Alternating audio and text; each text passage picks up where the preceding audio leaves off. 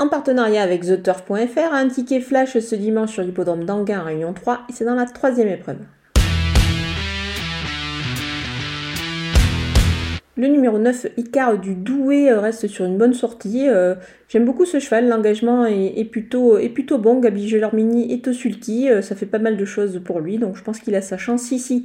Pour un couplet gagnant placé, je vais lui associer le numéro 7, Yermont, qui n'est pas de tous les jours, mais attention, son entraîneur a fait appel à Mathieu Mottier ici pour le driver, donc ça peut être une bonne indication.